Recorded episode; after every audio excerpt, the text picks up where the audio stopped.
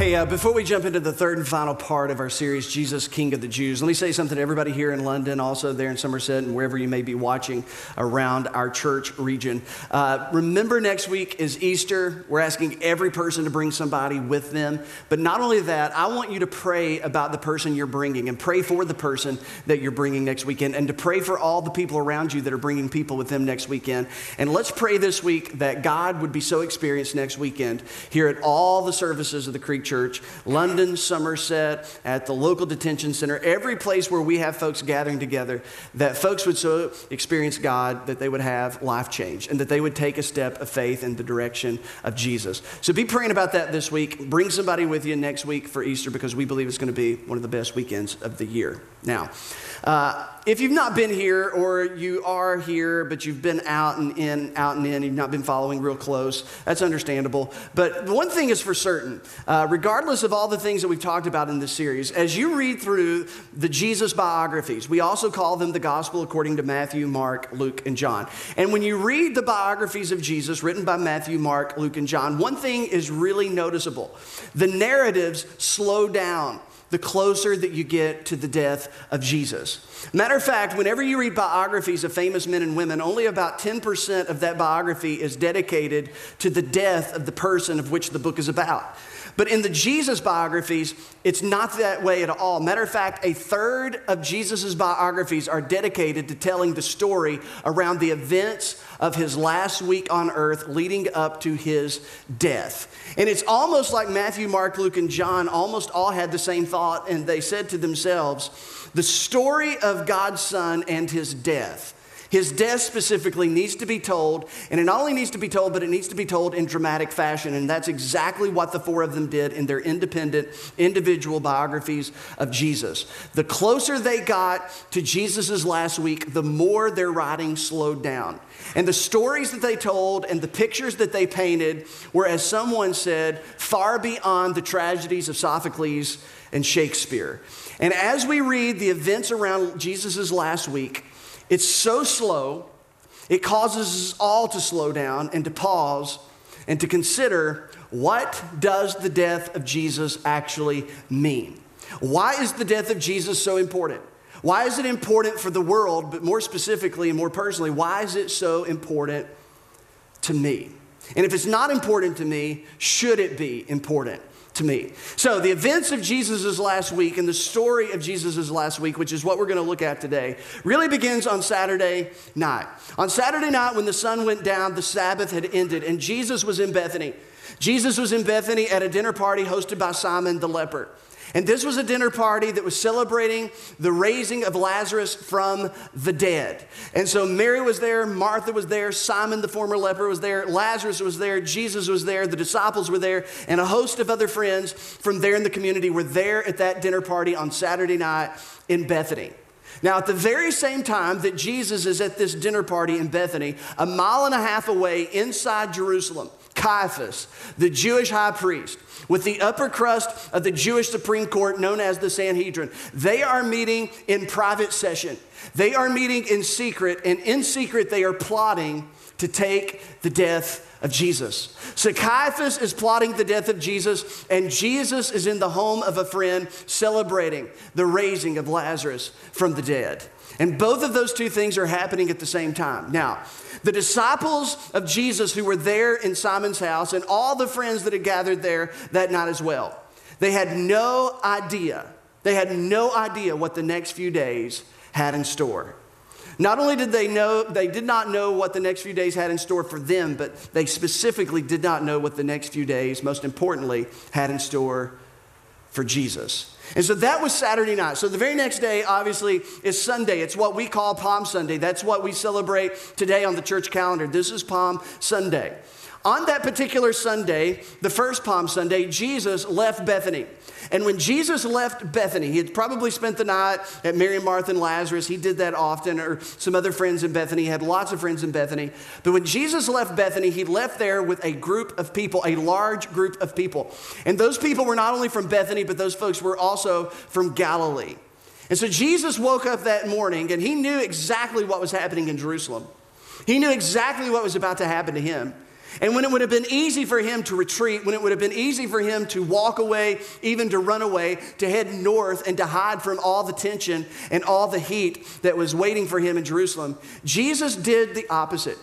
We're told in the biographies of Jesus that he resolutely set his face towards Jerusalem, that he was determined to go to Jerusalem even though he knew what awaited him there. So they left Bethany. And there's a large group of people that are now traveling with Jesus and the disciples. And as they near the Mount of Olives, Jesus borrows a baby donkey. And Jesus borrows a coat. And this coat will become his makeshift saddle. And Jesus begins to ride on a baby donkey with a borrowed coat for a saddle. And as they near Jerusalem, something totally unexpected happened. People spontaneously, the people traveling with Jesus spontaneously begin to throw their coats on the ground. They begin to cast tree branches on the ground and they begin to shout, Blessed is the King who comes in the name of the Lord. Or Hosanna, Hosanna, blessed is he who comes in the name of the Lord. And all of a sudden, as Jesus rides on the back of a borrowed donkey with a borrowed coat for a saddle, as Jesus nears Jerusalem, this impromptu group of people become a parade. They become a parade of rejects and misfits because we know who's in the crowd that day, according to Matthew's biography of Jesus. Matthew said that in the crowd that day were the lame and the blind, the deaf, tax collectors, and sinners, and children. So they're in the midst of blessed is the king who comes in the name of the Lord. As they cast down their coats and they cast down tree branches, an impromptu parade begins and it was really a parade of misfits and rejects. And that day, what was happening was familiar, but it wasn't the way it was supposed to be. Nothing was as it was supposed to be about this picture.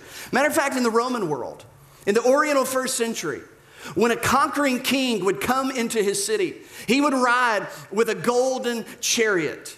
He would ride perhaps on his choice stallion.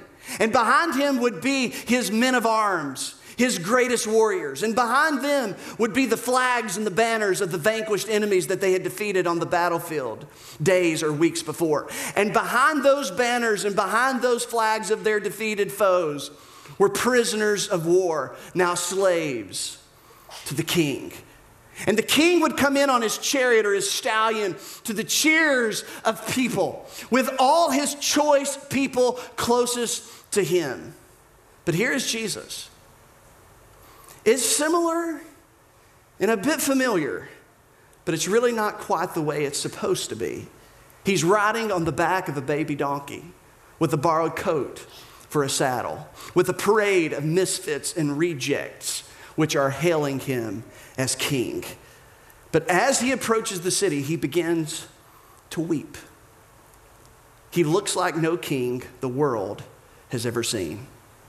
The people think they're on their way to a coronation, but Jesus knows that in Jerusalem there awaits no coronation, only a cross. That was Sunday. Jesus went back to Bethany that night.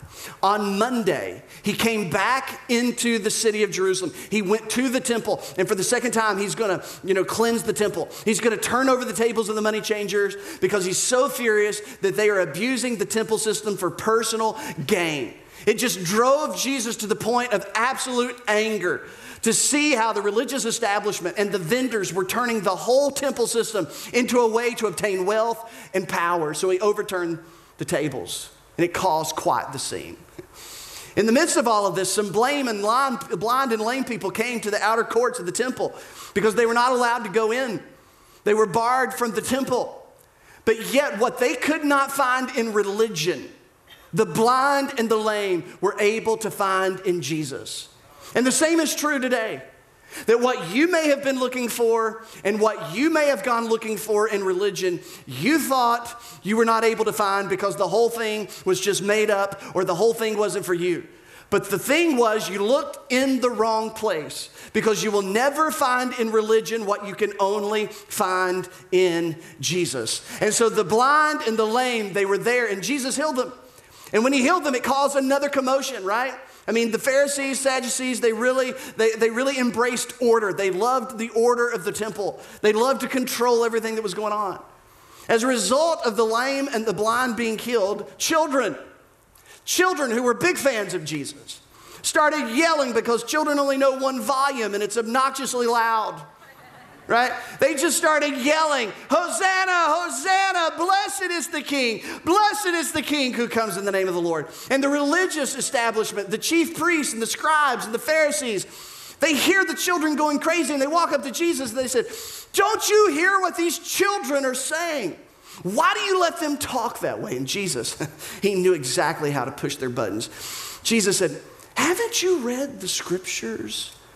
The scriptures where it says that God, from the lips of infants and children, will call forth his praise.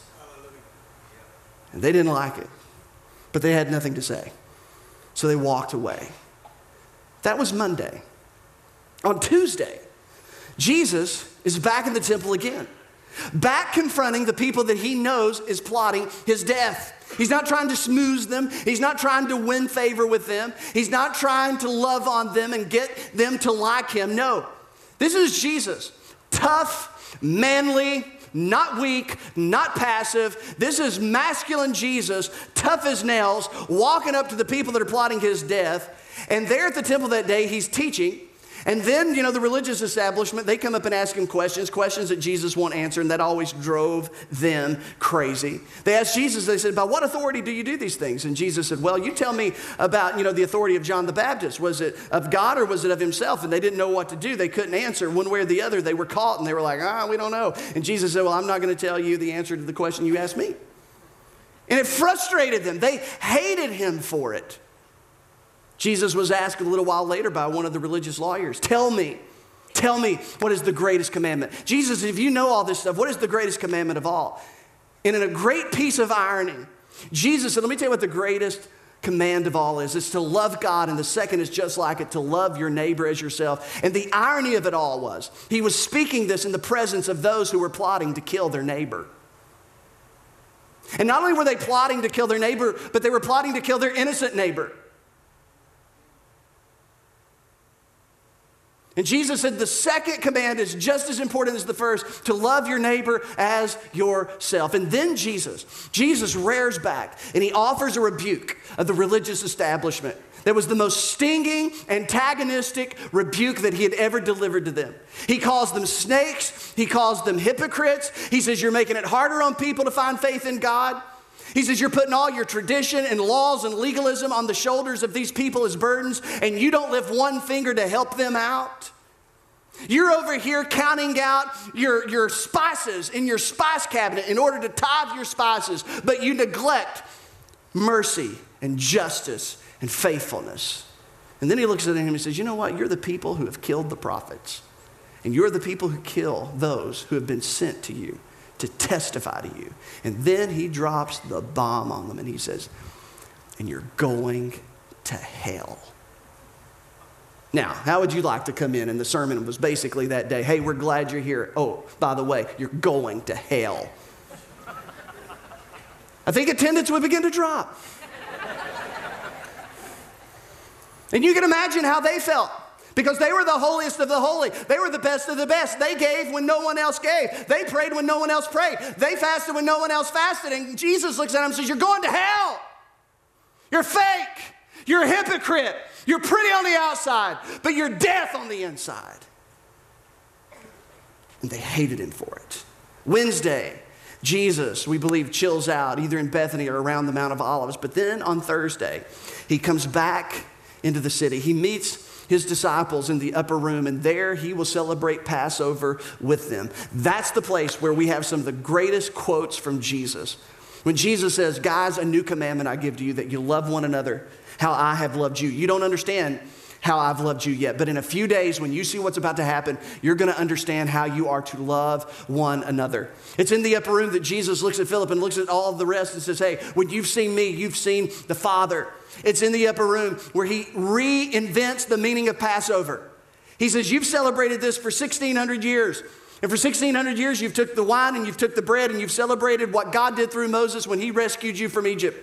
But I tell you, from this point on, when you take the cup and you take the bread, you are going to celebrate what God has done for you through me when I delivered you from sin and death. Because I am establishing a new covenant. The old covenant is done away with, it is fulfilled, it is done away. Put a bow on it and file it. Because there's a new covenant, just like Jeremiah predicted, a covenant where I will forgive sin and remember them no more. A covenant not based on law, but based on grace. A covenant not just for one nation of the world, but for all nations of the world, because whosoever will, let them come back to a relationship to their heavenly Father. And so Jesus leaves the upper room and he goes to Gethsemane, and there he's going to pray. It's going to be the most anxiety filled night of Jesus' life thus far. He's going to suffer from a medical con- condition known as hematidrosis. His capillaries beneath his skin are going to burst and they're going to fill his sweat pockets, his sweat glands with blood. And then he begins to sweat blood. He's under such stress and such anxiety that as he prays in the garden, he doesn't want to be alone. So he takes his three closest followers, Peter, James, and John, and he says, Hey, I'm going to leave you right here and I'm just going to go a little bit further, but I want you close by. And it's so striking of the humanity of Jesus because when life falls apart and you're facing perhaps death, you want someone there. You don't want to go to that doctor's appointment by yourself. You don't want to wait to go to surgery by yourself. You don't want to go hear the lab report read back to you by yourself. And Jesus, in striking humanity, did not want to be by himself because he knew that coming to the garden that night was the betrayer, Judas with soldiers, with clubs, spears, and torches. And they arrested Jesus. They took him from the Garden of Gethsemane and they took him to Annas, the former high priest, the father in law of Caiaphas, the current high priest. And Annas interrogates Jesus, then sends him to Caiaphas. Jesus is going to have about six trials in a matter of just a few hours, and it's all one big charade. Annas sends him to Caiaphas. And Caiaphas interrogates Jesus, but Jesus won't say a word. So Caiaphas had false witnesses come forward and stand and testify against Jesus. But there was no one there that night at the palace of Caiaphas to stand and testify for Jesus. Judas had betrayed him, and the other 11 had betrayed him as well. They had all forsaken him. Peter at this time is denying Jesus three times out in the courtyard. And no one is there to stand for Jesus. False witnesses stand and testify against, but not one. Not one of those he healed. Not one of the blind who could now see, or the deaf that could now hear, or the dead that now lived was there that night to testify for Jesus. He stood and he stood alone. So they blindfolded him. They spit in his face, and they slapped and they punched him, and they asked him to prophesy while blindfolded who it was that was hitting him. Most likely, they kept Jesus in Palace's dungeon down in the bottom floor, kept him locked up overnight. And this is where we're in, in, you know, introduced to these last hours of Jesus according to Mark.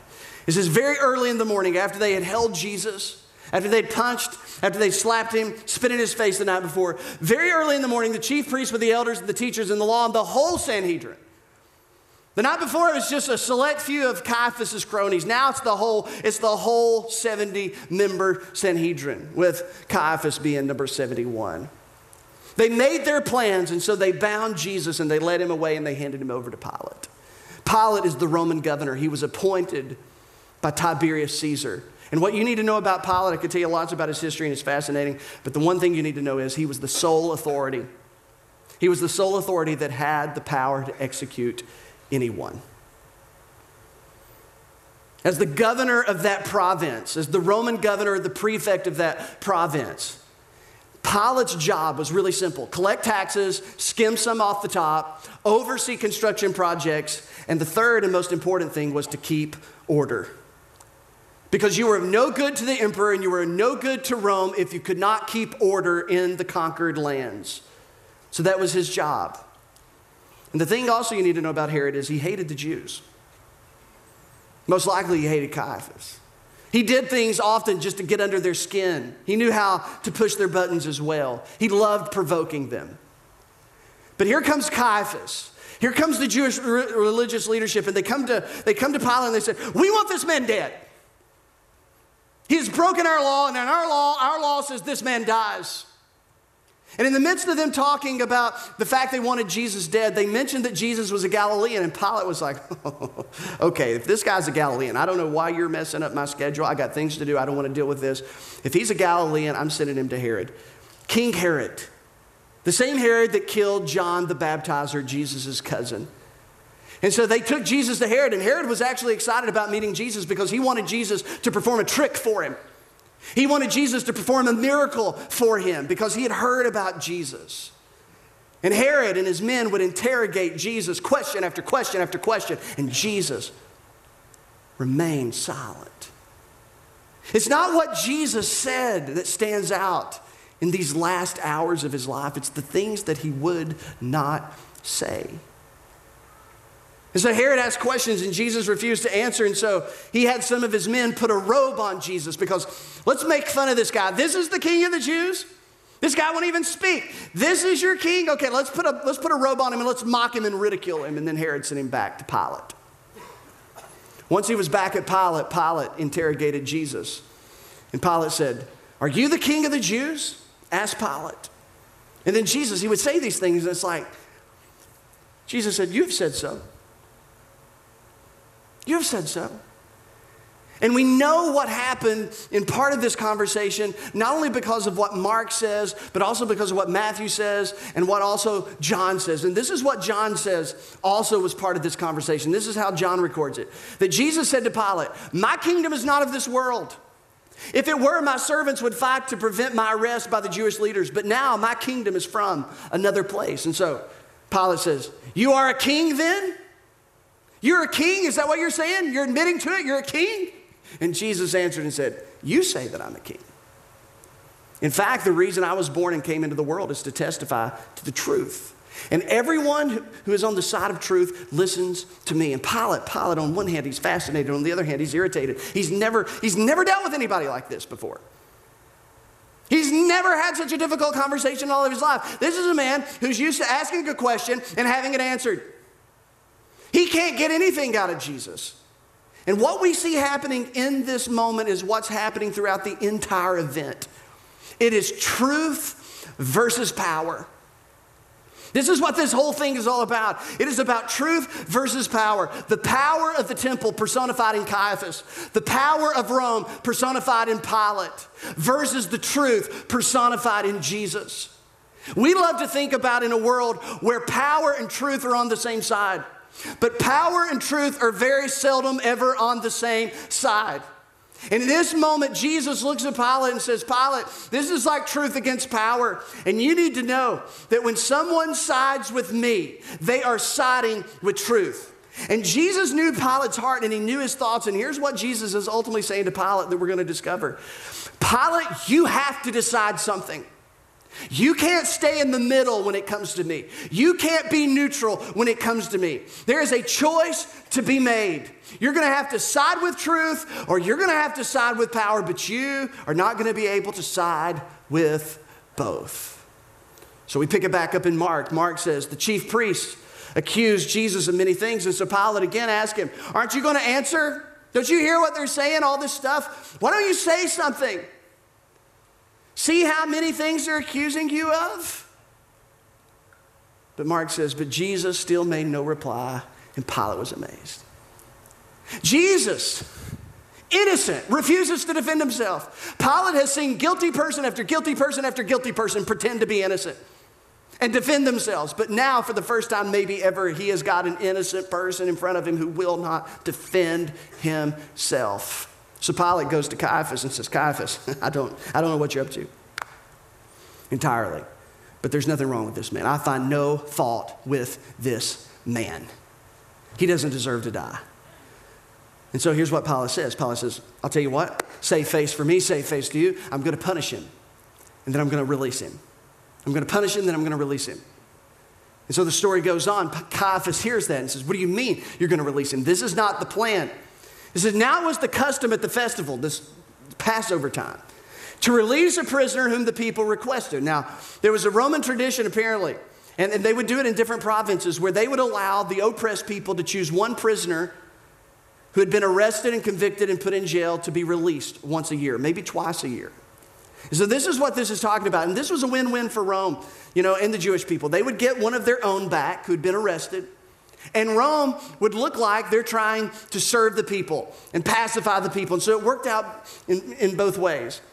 So they requested a man called Barabbas, who was imprisoned with insurrectionists who had committed murder in the uprising. So here's a guy absolutely, unquestionably guilty. Guilty. Guilty of insurrection. And so this is a choice. They're asking for one man to be released, and it's not Jesus.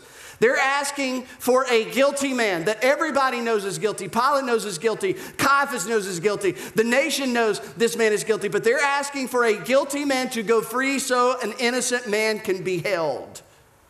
It says that the crowd, that the crowd came up and asked Pilate to do for them what he usually did. And so Pilate, he can't figure this whole thing out. He's like, what are these people up to? And so he says, Do you want me to release to you the king of the Jews? I mean, this is a nice guy. Little weird conversational tactic he has, but he's a nice guy. You want me to let him go?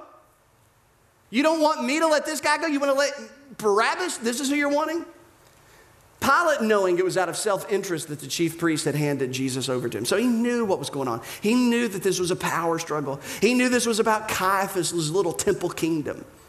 But it says, but the chief priest stirred up the crowd. They manipulated, they pushed buttons to have Pilate release Barabbas instead. So Pilate, you can't make sense of this whole thing. Why in the world do they want this guilty guy to go? And why do they want to punish? What are they so afraid of? And that was the thing that Pilate couldn't, couldn't get. Caiaphas, why are you so afraid of this man? He won't even defend himself. He won't even speak up. He doesn't even have the aggressive nature to speak up. You're afraid of this guy? Why do you want this guilty guy? So, in order, because at this point, Pilate, he, he doesn't want to put Jesus to death. And it's not that he's just a nice guy, but he knows if he lets Jesus go, he's also going to get on the nerves of Caiaphas and the Jewish people. But he doesn't want Jesus to die. He doesn't want to put Jesus to death. So he comes up with a plan in his mind about a way that he can garner sympathy for Jesus from the crowd. So this is what John says he decides in this moment that Pilate took Jesus and had him flogged. Because if you know anything about flogging, Pilate was going to have Jesus flogged. And it was such a horrible thing that surely once the people saw Jesus after he was flogged by Roman soldiers, they would say, Okay, that's good enough. We back off. Surely, surely Pilate didn't think that after flogging they would still want him dead. Now, if you don't know anything about flogging, the Romans were skilled at this. They had a whole unit that did this for a living. And they would whip someone 39 times. It had a wooden handle and all of these leather strands that made multiple whips out of one whip. And on each strand of leather was stone and jagged bone mixed in with glass. And Roman soldiers were so skilled at whipping someone 39 times, they would take them as close to death as they could get them without them actually dying. And you can read about this on your own. We could talk about it in great detail. Many of us would be so uncomfortable, we'd be tempted to stand up and walk away. But they took Jesus and they took his hands and they wrapped him around a pole and they exposed his entire backside. He was completely naked.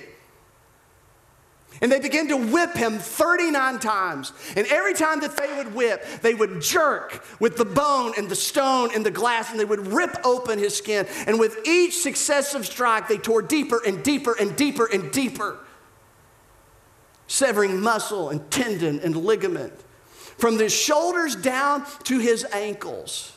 Oftentimes, partially exposing the bowel on the side. And they would take a person as close to death as they could get them without them actually dying.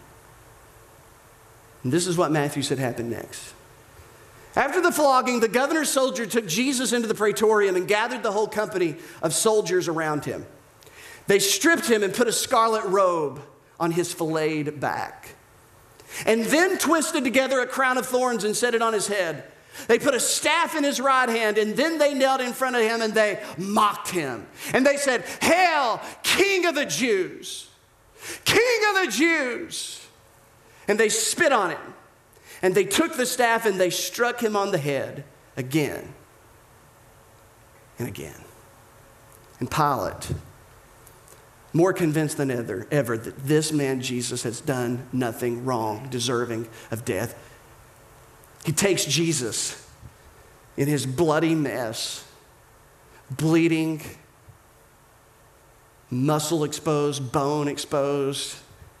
Looks as though Jesus has been in some type of grinder and marches him out there with a crown of thorns on his head and a scarlet robe. And he looks at the people, and Pilate says, Behold your king. Behold your king. And then Pilate asked a question that history has been unable to forget. It is a question that you must ask, and it is a question you must answer. It is a question we all must ask, and a question we all must answer. Pilate then said, What shall I do then with the one you call the king of the Jews?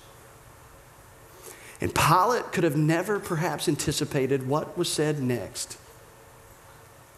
Then he heard it Crucify him! They shouted. Pilate, why? I don't understand. Why are you afraid of this man? Look at him. He's a bloody mess. But they shouted all the louder Crucify him. And as Jesus stands there wounded, Pilate looks at him one last time and says, Come on, you got to give me something. You need to answer my question. Don't you know that I have the power to either set you free or kill you? And Jesus said, Listen, you have no power except it has already been given to you from heaven above. And then in the midst of that conversation, Caiaphas throws his trump card. And Caiaphas says, Pilate, he calls himself a king. How can you let a man who calls himself a king go free and still be a friend to Caesar?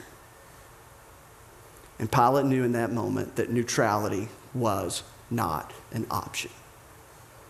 And so he made a decision and he sided with power. And Mark says, wanting to satisfy the crowd, Pilate released Barabbas to them. He had Jesus flogged and handed him over to be crucified. And in that moment, the most sophisticated religious system in all of the world and the most politically powerful empire in all of the world, the temple and the empire joined hands together and they brought their full power to bear on one man, a carpenter from Nazareth a Galilean, Jesus of Nazareth. Jesus had been hated by the temple, betrayed by his friends, mocked by the crowds, and now he's condemned to death by the empire. The Romans didn't invent crucifixion, they just perfected it. They took Jesus from the praetorium at Pilate's hall and they put a crossbeam on his shoulder, the same shoulder that had been whipped and flogged a few moments before. That crossbeam would have weighed somewhere between 75 to 125 pounds. And the practice of the day was that the condemned would carry it to the place of execution. And in this case, it was a place called Golgotha. He was expected to carry it between 600 and 1,000 yards but already weak from a loss of blood, perhaps in emotional shock and certainly in physical shock, he falls beneath the weight of the crossbeam, and they call for someone out of the crowd to carry it for him. They take him to Golgotha and they extend his hands and they lay him on his back. And they take a seven inch Roman nail and they drive it between the two bones in his wrist.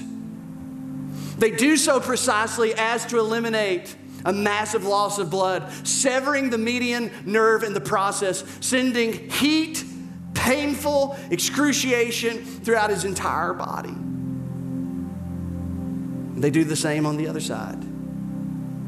And then they stick a nail through his feet. Then they hoist him up and they drop the cross into a hole that is meant to hold the cross in place. And more times than not, the jarring of the cross, once laid into the hole, would cause the condemned's shoulders to become dislocated. And thus became Jesus' reality over the next few hours an unbelievable cycle of pain. With his shoulders dislocated and his arms elevated, difficult to breathe, in order to get a breath, he would have to push with his feet that were nailed to the cross in order to get a breath. As his breathing slowed and his blood became acidotic, and as he went further into shock, his lungs and his heart began to fill with fluid. Breathing becomes more difficult, and his heart rate erratic. And it was in those moments that he looked at the crowd.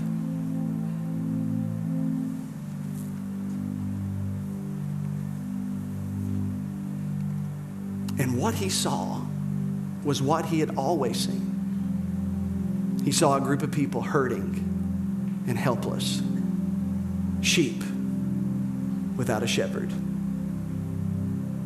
And he said, Father, forgive them. They know not what they do. And the shepherd laid down his life for the sheep. We hear the voice of a child who cries out to his dad, Why have you forsaken me? Where did you go?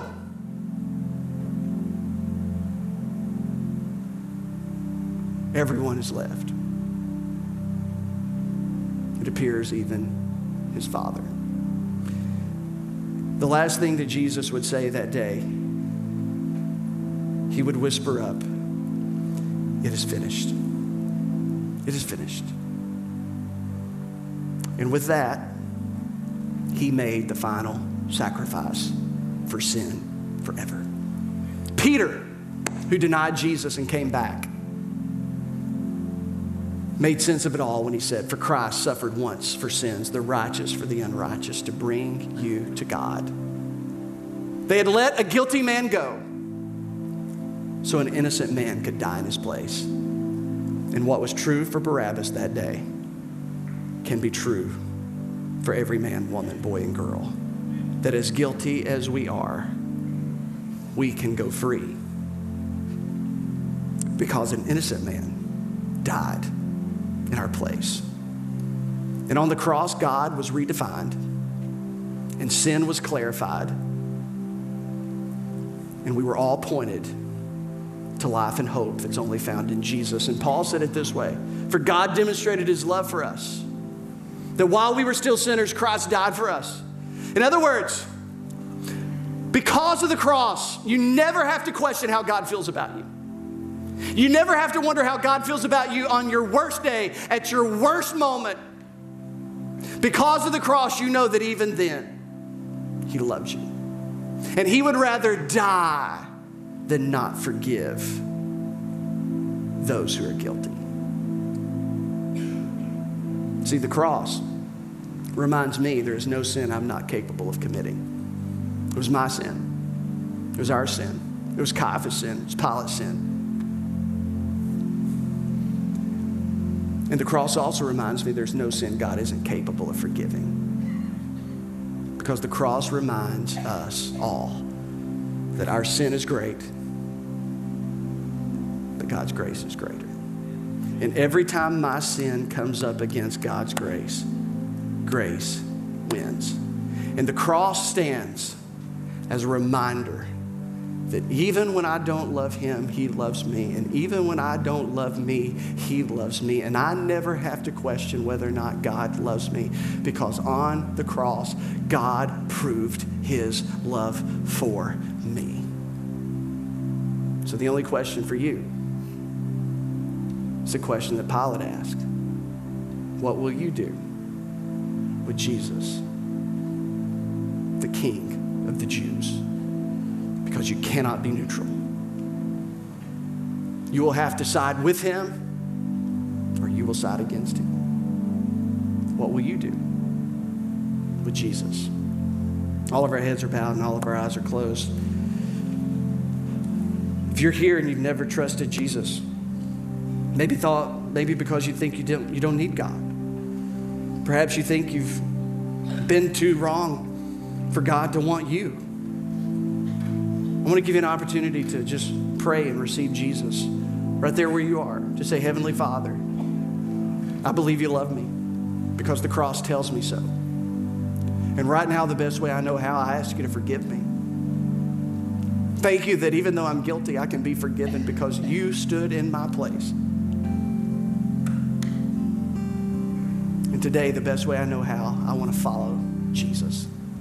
I make you, Jesus, Lord and Savior of my life. And I pray this in Jesus' name.